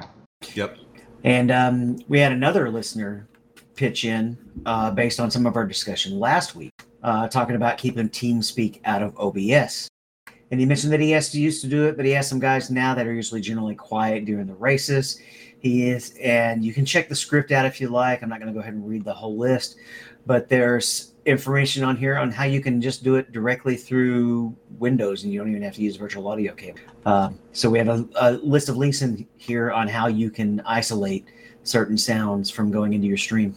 Yeah, and I got this on my to-do list, David, because I still need to fix this. I still have uh, TeamSpeak in my uh, stream, and I didn't want to do the virtual audio cable just because I've had Same. personal Mike. challenges with that in the past, and I- it I'm can mess up your. Windows. I think we have a like, and I know, like he's saying here, you know, he has people that don't talk much on the chat because of maybe having this. So, uh, you know, I'm trying to take my chat out so that our team members don't feel like they're having to, you know, keep what they're saying away from it too, right? Yeah, and so I'm going to work on this maybe tonight and uh, watch this video. There's a YouTube video. We have a link to it that shows how to do it apparently without using any of that weird the other software. So, uh, thanks to our listener John Jarrett for sending that in. Yeah, and if any, just to piggyback off this, if any of you guys, if we're talking about something, we're not obviously experts on anything here. We're just all opinions and and stuff that we read. Um, so if you have anything that's helpful like this when we're trying to, we'll get that out to our listeners so that you know they can, uh, you know, something that simple as this, like we can go through tur- uh, videos and figure things out because this is going to help Mike and I and I don't know. How, and after all these things that have gone on in the watching NASCAR, some of this, I'm sure there's a lot of Twitch streamers that want to see this too, and YouTube. Speaking of which, I don't think I said his name. Thank you, John Jarrett, for sending us that information. And uh, once one other thing that got uh, one of our last things here, we're going to go through the patch notes um, that happened today, which almost made me miss the uh, three o'clock NIS race, which I wish it might have had to because the way I felt from that. But anyways, it was a minor patches. Um, this would be to do some fixes on the Ford GT, the Lara, some of the car, a bunch of cars, there's some tracks changes uh, for upcoming weeks. It looks like for Talladega and Dover for the next two pro, uh, Pro Series races, um, and just some AI fixes. Oh, You sorry, can also uh, disrupt the or turn off the uh, vibration motors on the Fanatec pedals now in the app I&I. Okay, and then they're also Lime Rock. The Grand Prix is now available on iRacing. So the Grand Prix Grand track. Prix. Oh, the version The layout. of the Lime Rock. Oh, okay. Yeah, yeah. And- so it's basically just a minor patch. It's almost pretty much the the same type of patch we see every week with the. Uh, um, at least the track wise is just the advertisements and some of the stuff. Well, Talladega and Dover had updates, and Talladega's this weekend. Yeah, I'm I'm I'm liking even though it's equaling some downtime. I'm liking the fact that all of the tracks are getting fresh sponsorship since it's going on TV. Right, and they wouldn't otherwise if NASCAR, if this wasn't being televised and all that. I'm sure we wouldn't be getting these. Do you think it's hurting any of the updates coming up, like the major ones, with them going through this? Like they're diverting obviously some resources to doing it. Maybe, but like like you said though, it needs to be done. It's good to, that they're updating it. So, all right, let's keep moving. Uh, let's go into housekeeping. Uh, show notes. Remember, we have links to everything, guys. So check out the show notes. There's a link in the description of the podcast uh, where you can get it. Um, and don't forget to share the podcast to all the new drivers out there. If you're in an iRacing race, key up at the beginning and say, hey, you guys check out the iRacers Lounge and let's get everybody at least to know about it. You know, they don't need to listen to it. Let's just make sure everybody's aware. There are so many new drivers out there. Uh, let's get them involved, guys. So I appreciate the listeners helping with that. Don't forget, we're on the Performance Motorsports Network over there in regular rotation. Uh, I don't know how many times they're playing our show a week, but uh, they definitely uh, have us on, I think, almost daily. Also, we keep forget I keep forgetting to add this to our podcast housekeeping notes, but leave reviews and stuff for Apple. I like leave a review about the podcast.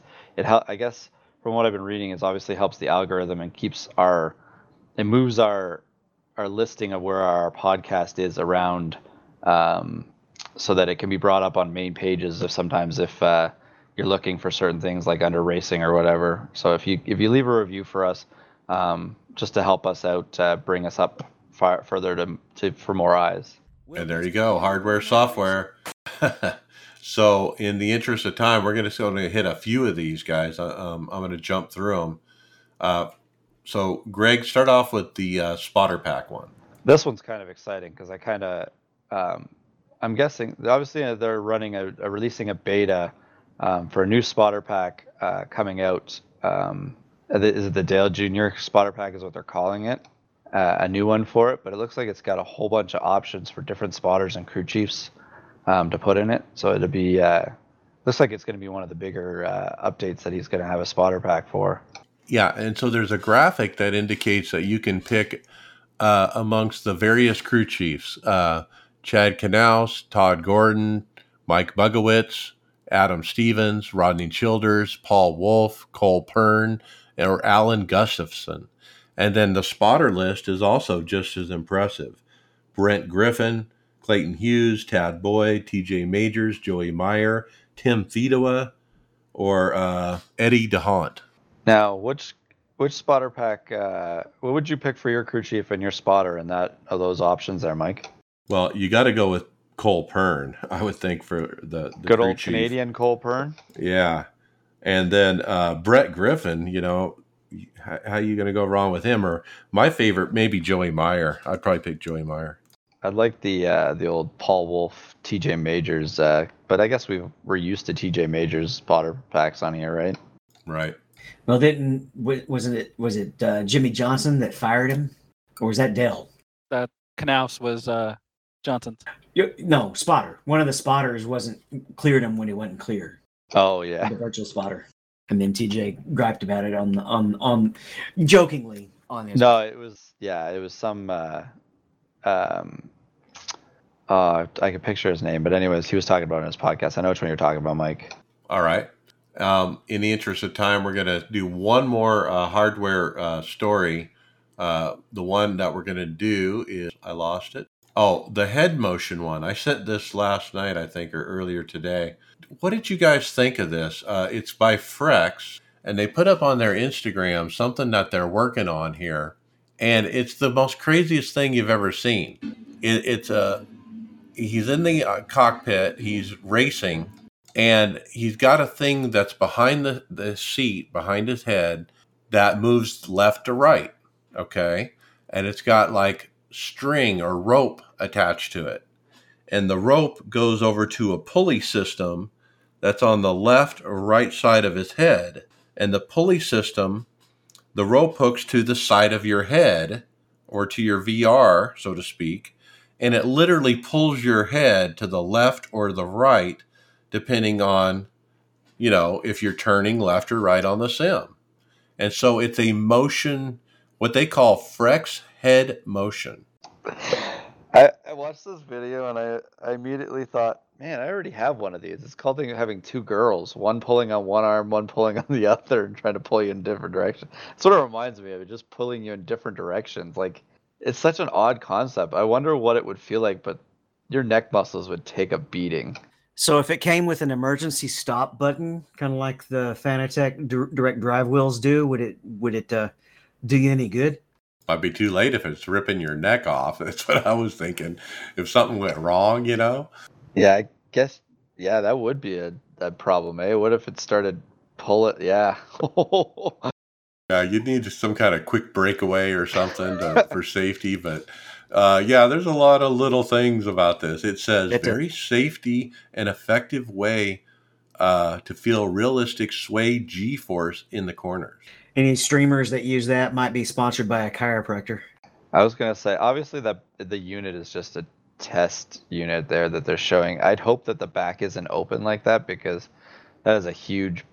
I mean, you know when somebody comes up behind you and rests their hand on the sim watching something. Imagine if their hand sits there fingers cut off and the little some head movement thingy. yeah, great. All right, and with that, we're gonna move into results. Uh, let's finish up NASCAR iRacing Series at to? Richmond. Yeah, because uh, Friday Open. Guess what? Tom and I both got P5. Tom, tell us about your race. Had a pretty good run. Ran in top 10 15 most of the time, had a little bit of damage. Uh, unfortunately, the last run was 50 laps. Didn't have a great, great tire so only finished P5. Yeah, and I also got a P5. Uh, ran 10 to 15 for a while and got caught up in a wreck. Had a little over a minute damage. Uh, fell to the back, but eventually got my truck truck position, track position back and got a nice top five. Man, I'll take it. I was so happy to get that top five.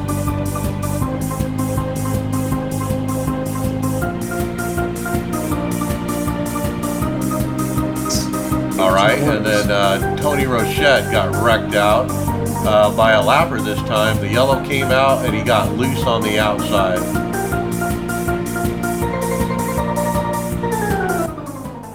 And uh, who else ran on Friday? Uh, David, how about you? P18. Yeah, I guess you couldn't hear me when I when I stepped in. Your music was too loud. I had to pretty much just turn it off. So sorry about that. All right, we'll get that figured out at some point. Um, P18, yeah, I had an over aggressive driver just uh, hit me twice on lap three. He, he rear ends me, shoves me into the car in front of me, and then the very next corner comes down and just hooks me to the left. So uh, that was Richmond was a rough week for me. Ooh, iRacing is down right now. Ooh, unexpectedly, huh? It says service unavailable. Go test now. Okay. So, man, I can't, just to reiterate, I can't believe I was so happy with that top five. In fact, that means I didn't even run Sunday morning. I slept in. Uh, how'd you guys run? Uh, David, you got P20. Uh, same thing. This is one where I just got two guys, two guys wrecked on the outside of me on the white flag lap. I was running top ha- uh, top five, but uh, just got caught up in hard racing at the end in this one. I'm just gonna list all last my my four last results because they all have the same ending: wrecked, wrecked, wrecked. I wrecked myself. Dang. Okay, well that makes it easy, Greg. uh, Tony Rochette put down uh, got wrecked out uh, three for three. Uh, it was a decent, uh, but he's on his way back down to the bottom split. He said. It, and that result that's listed for you has got to be somebody else because you didn't run some. No, that was Sunday fixed. I think is what that's supposed to be. Oh. P twenty eight. Get caught up in other people's messes that weren't my doing. In fact, one incident the guy turned me going down the straight. He just flat turned left. I had to do a stop and go uh, with 20 incidents. Uh, but yeah, that poor guy. I think he said that something went wrong with his wheel or his shifter. No, his shifter. Uh, he missed a shift or something, and the car just turned left, and it just hooked me. So yeah, not a. And you know, my fixed results have been horrible, horrible this year. I, I have not had a decent finish in fixed. I don't think. So it just has not gone well. All right, let's switch to Talladega.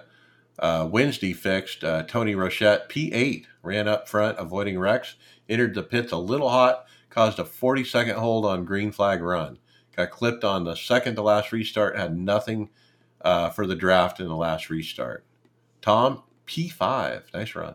Yeah, top five. Uh, made a stupid mistake on the last yellow flag stop. I accidentally uh, clicked the fuel off when I was clicking tires off had to go back to 22nd spot and work my way back up, uh, of course, on the high side. So top five, I was happy with that. And doesn't that irritate you when you do something stupid like a check mark and that just ruins the whole race? Yeah, uh, and then I even came on the radio. Go, let's see if I'm actually as good as I think I am. Oh, you got back up there. But what would have happened if you hadn't had the penalty? That's what I'm thinking. Yeah, probably a the beer, butterfly right? effect. All right, let's win. Go on to Wednesday Open. Uh, David wrecked. Yes, I was running in the lead pack, uh, and it just made a move to the outside. And uh, former teammate and still friend Craig Sykes get, was giving me a good push. Uh, we were about to take it, take the lead, and the inside leader decides to throw a block like he's Brad Keselowski or something. And um, but he threw the block too late, and it caused a big wreck and destroyed me. He did apologize yeah. for it, so you know it's it's over with. He, um, it's just like the real racers have made the same kind of mistakes. So, um, it was definitely frustrating though because I had a shot at winning. Yeah, my race, I also got wrecked by a former teammate uh, that I'm not friends with on the straightaway on the back stretch. Uh, it was one of those deals. Everybody's been in this situation where everybody's lined up on the bottom. You're pushing down the back there's nowhere to go, and the guy you're right behind the guy in front of you, and the guy behind you is trying to push you into him. Well, that's exactly what happened. This guy was trying to push me. There was nowhere to go, and it clipped my bumper and hooked me and sent me to the wall and couldn't finish the race. Um, I was not happy. Tom, you also wrecked out. Yeah, I got involved in a same crash with uh, Greg up there, and uh, it happens. Uh, happened up the front. Couldn't really miss it. You that guys was, went pretty okay, far into the race before wrecking out, right? That wreck was okay. This wreck was a guy that decided there was like probably a five car breakaway in front of us, and it got a little bit of a gap, and he decided to go. I don't know what he was doing. He was on the top lane, or he moved from the center to the top because the top had a run, and it was on the backstretch down the straightaway. Went to the wall to try and block it, and then shot down right into front of my lane, and I was I probably was going about 10 miles an hour faster coming towards his back bumper. So I moved a bit, and he moved, and I I turned him, and there was a guy beside me already, and it just I don't know what he was thinking. I don't know if he was trying to block both lines, thinking he was doing like what they actually do, trying to hold the momentum off both, or what. But he wrecked a lot of good race cars. Yeah, that car that was beside you was. Yeah. Yeah, there and you I, go. I always hate getting into it with a teammate. It was a tough night uh, for I think all, everybody in the race last night got wrecked out there, and I think Tony was the only one left uh, near the end there. Tony Rochette got a P9, but he was in position to win. He was running P3 on the green white checker. Um, I was jumped into spot for him uh, near the end of the race. He said, "Stayed out of trouble." Mike hopped into spot. Man, we were bobbing and weaving and leading till the last lap. A car behind tried going where there was no room between me and the car on the outside, and it wrecked uh, wrecked him and everybody. But it was fun, and he was in position to win. I was just coaching him and telling him, you know, what to try to do, to not to try to do, and just tell him which lane to get in, and just spotting. Uh, Chris was also watching, and uh, we almost got Tony a win. I've been trying so hard to help him get get there, but he'll get one this week if it goes well. And then, David, you're showing us that you're the leader of the team. You won the Thursday Open. Congratulations. Yeah, P1. Um, kind of figured out this plate racing thing, I guess. Um, I actually loaded the wrong. Can you help me? well, really, the strategy for me is stay as far forward as I can, just because I feel like that's the best bet. You know, and that we have this debate every time we come to a plate race: do you drop to the back, or do you not qualify? Do you qualify?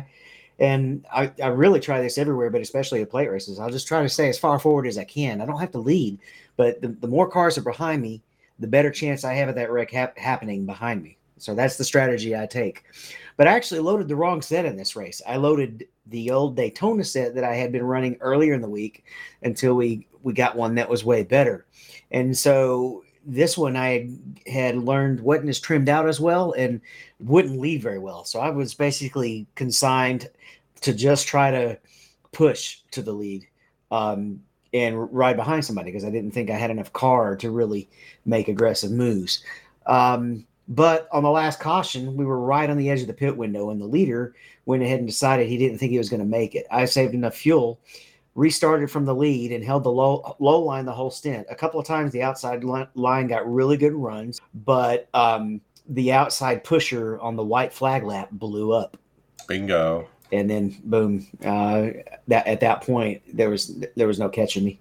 Yeah, the strategy of staying up front, I think, is solid. It worked for you. Yeah, good win. That's a third this year, I believe. Third this year, fifth NIS over the last two years. Yeah, good job, man. And you are getting it done on the plate tracks. I, I, I think you've, in the last uh, several plate races, David, over the last year or so, uh, your results are speaking for themselves. And I, I feel like most of the drivers are around me are they can trust me to stay on the low line or the high line, and they can trust me to push or be pushed and not make uh, huge mistakes. Yep. And then uh, Tom, you ran P25. Yeah, I got involved in a crash with 10 to go while I was sitting in the top five.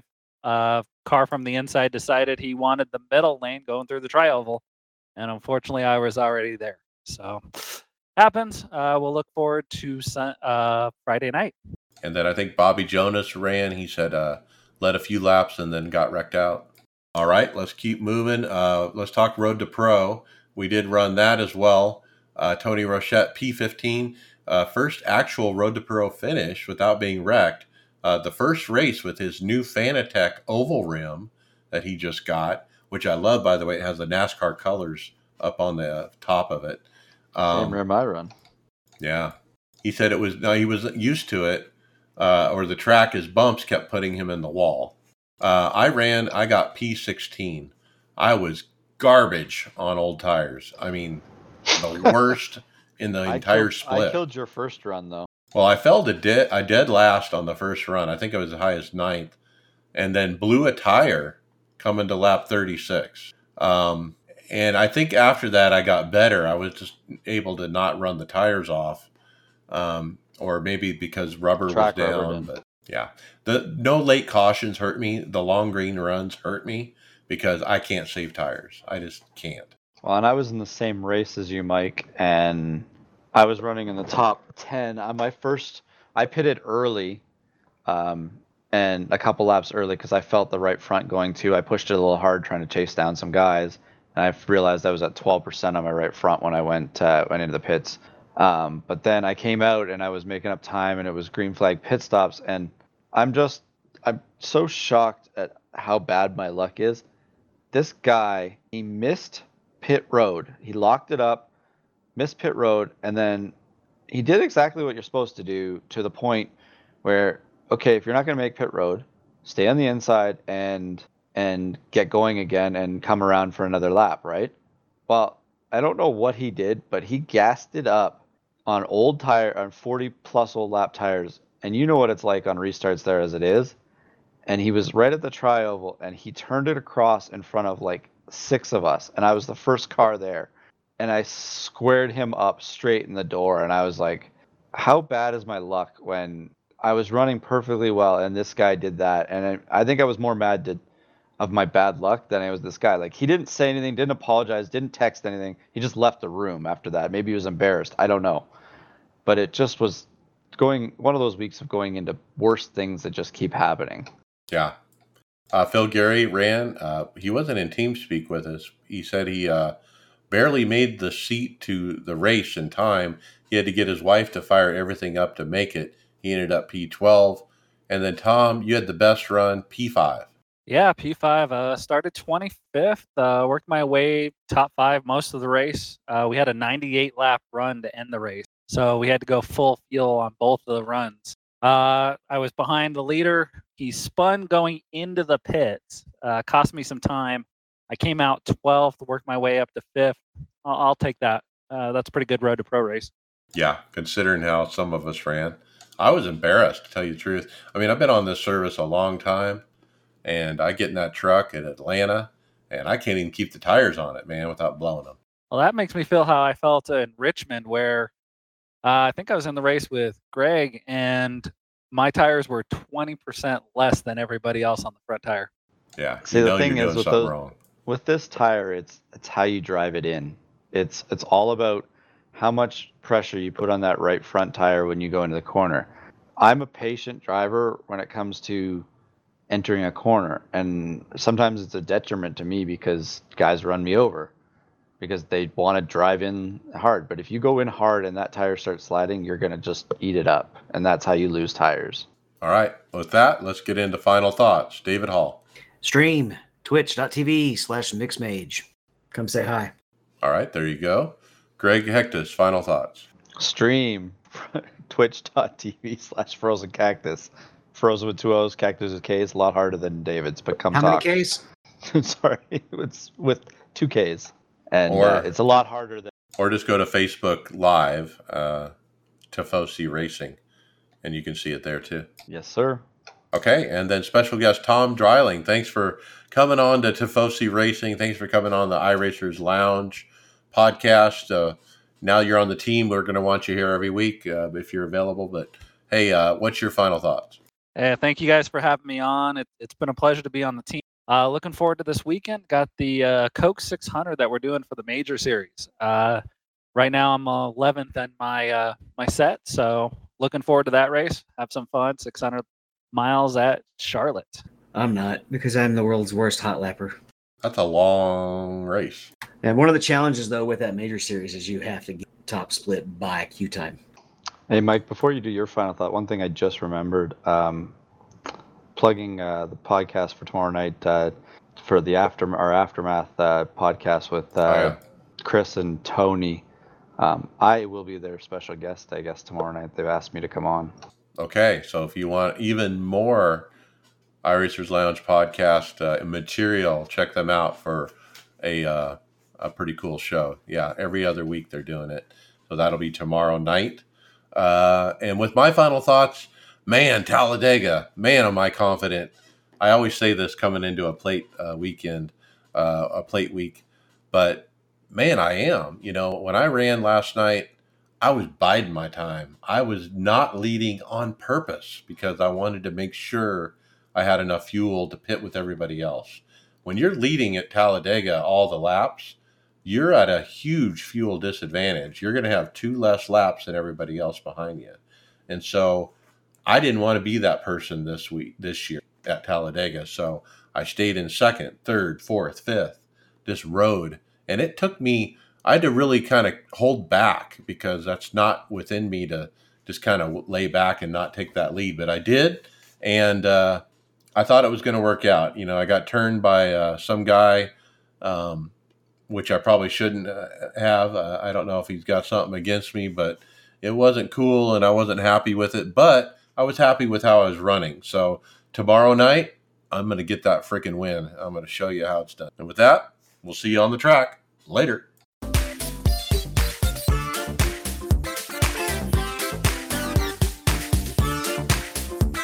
Thank you for listening to the iRacers Lounge podcast. Make sure to go subscribe to us on iTunes, SoundCloud, or Google Play, Facebook, and Twitter.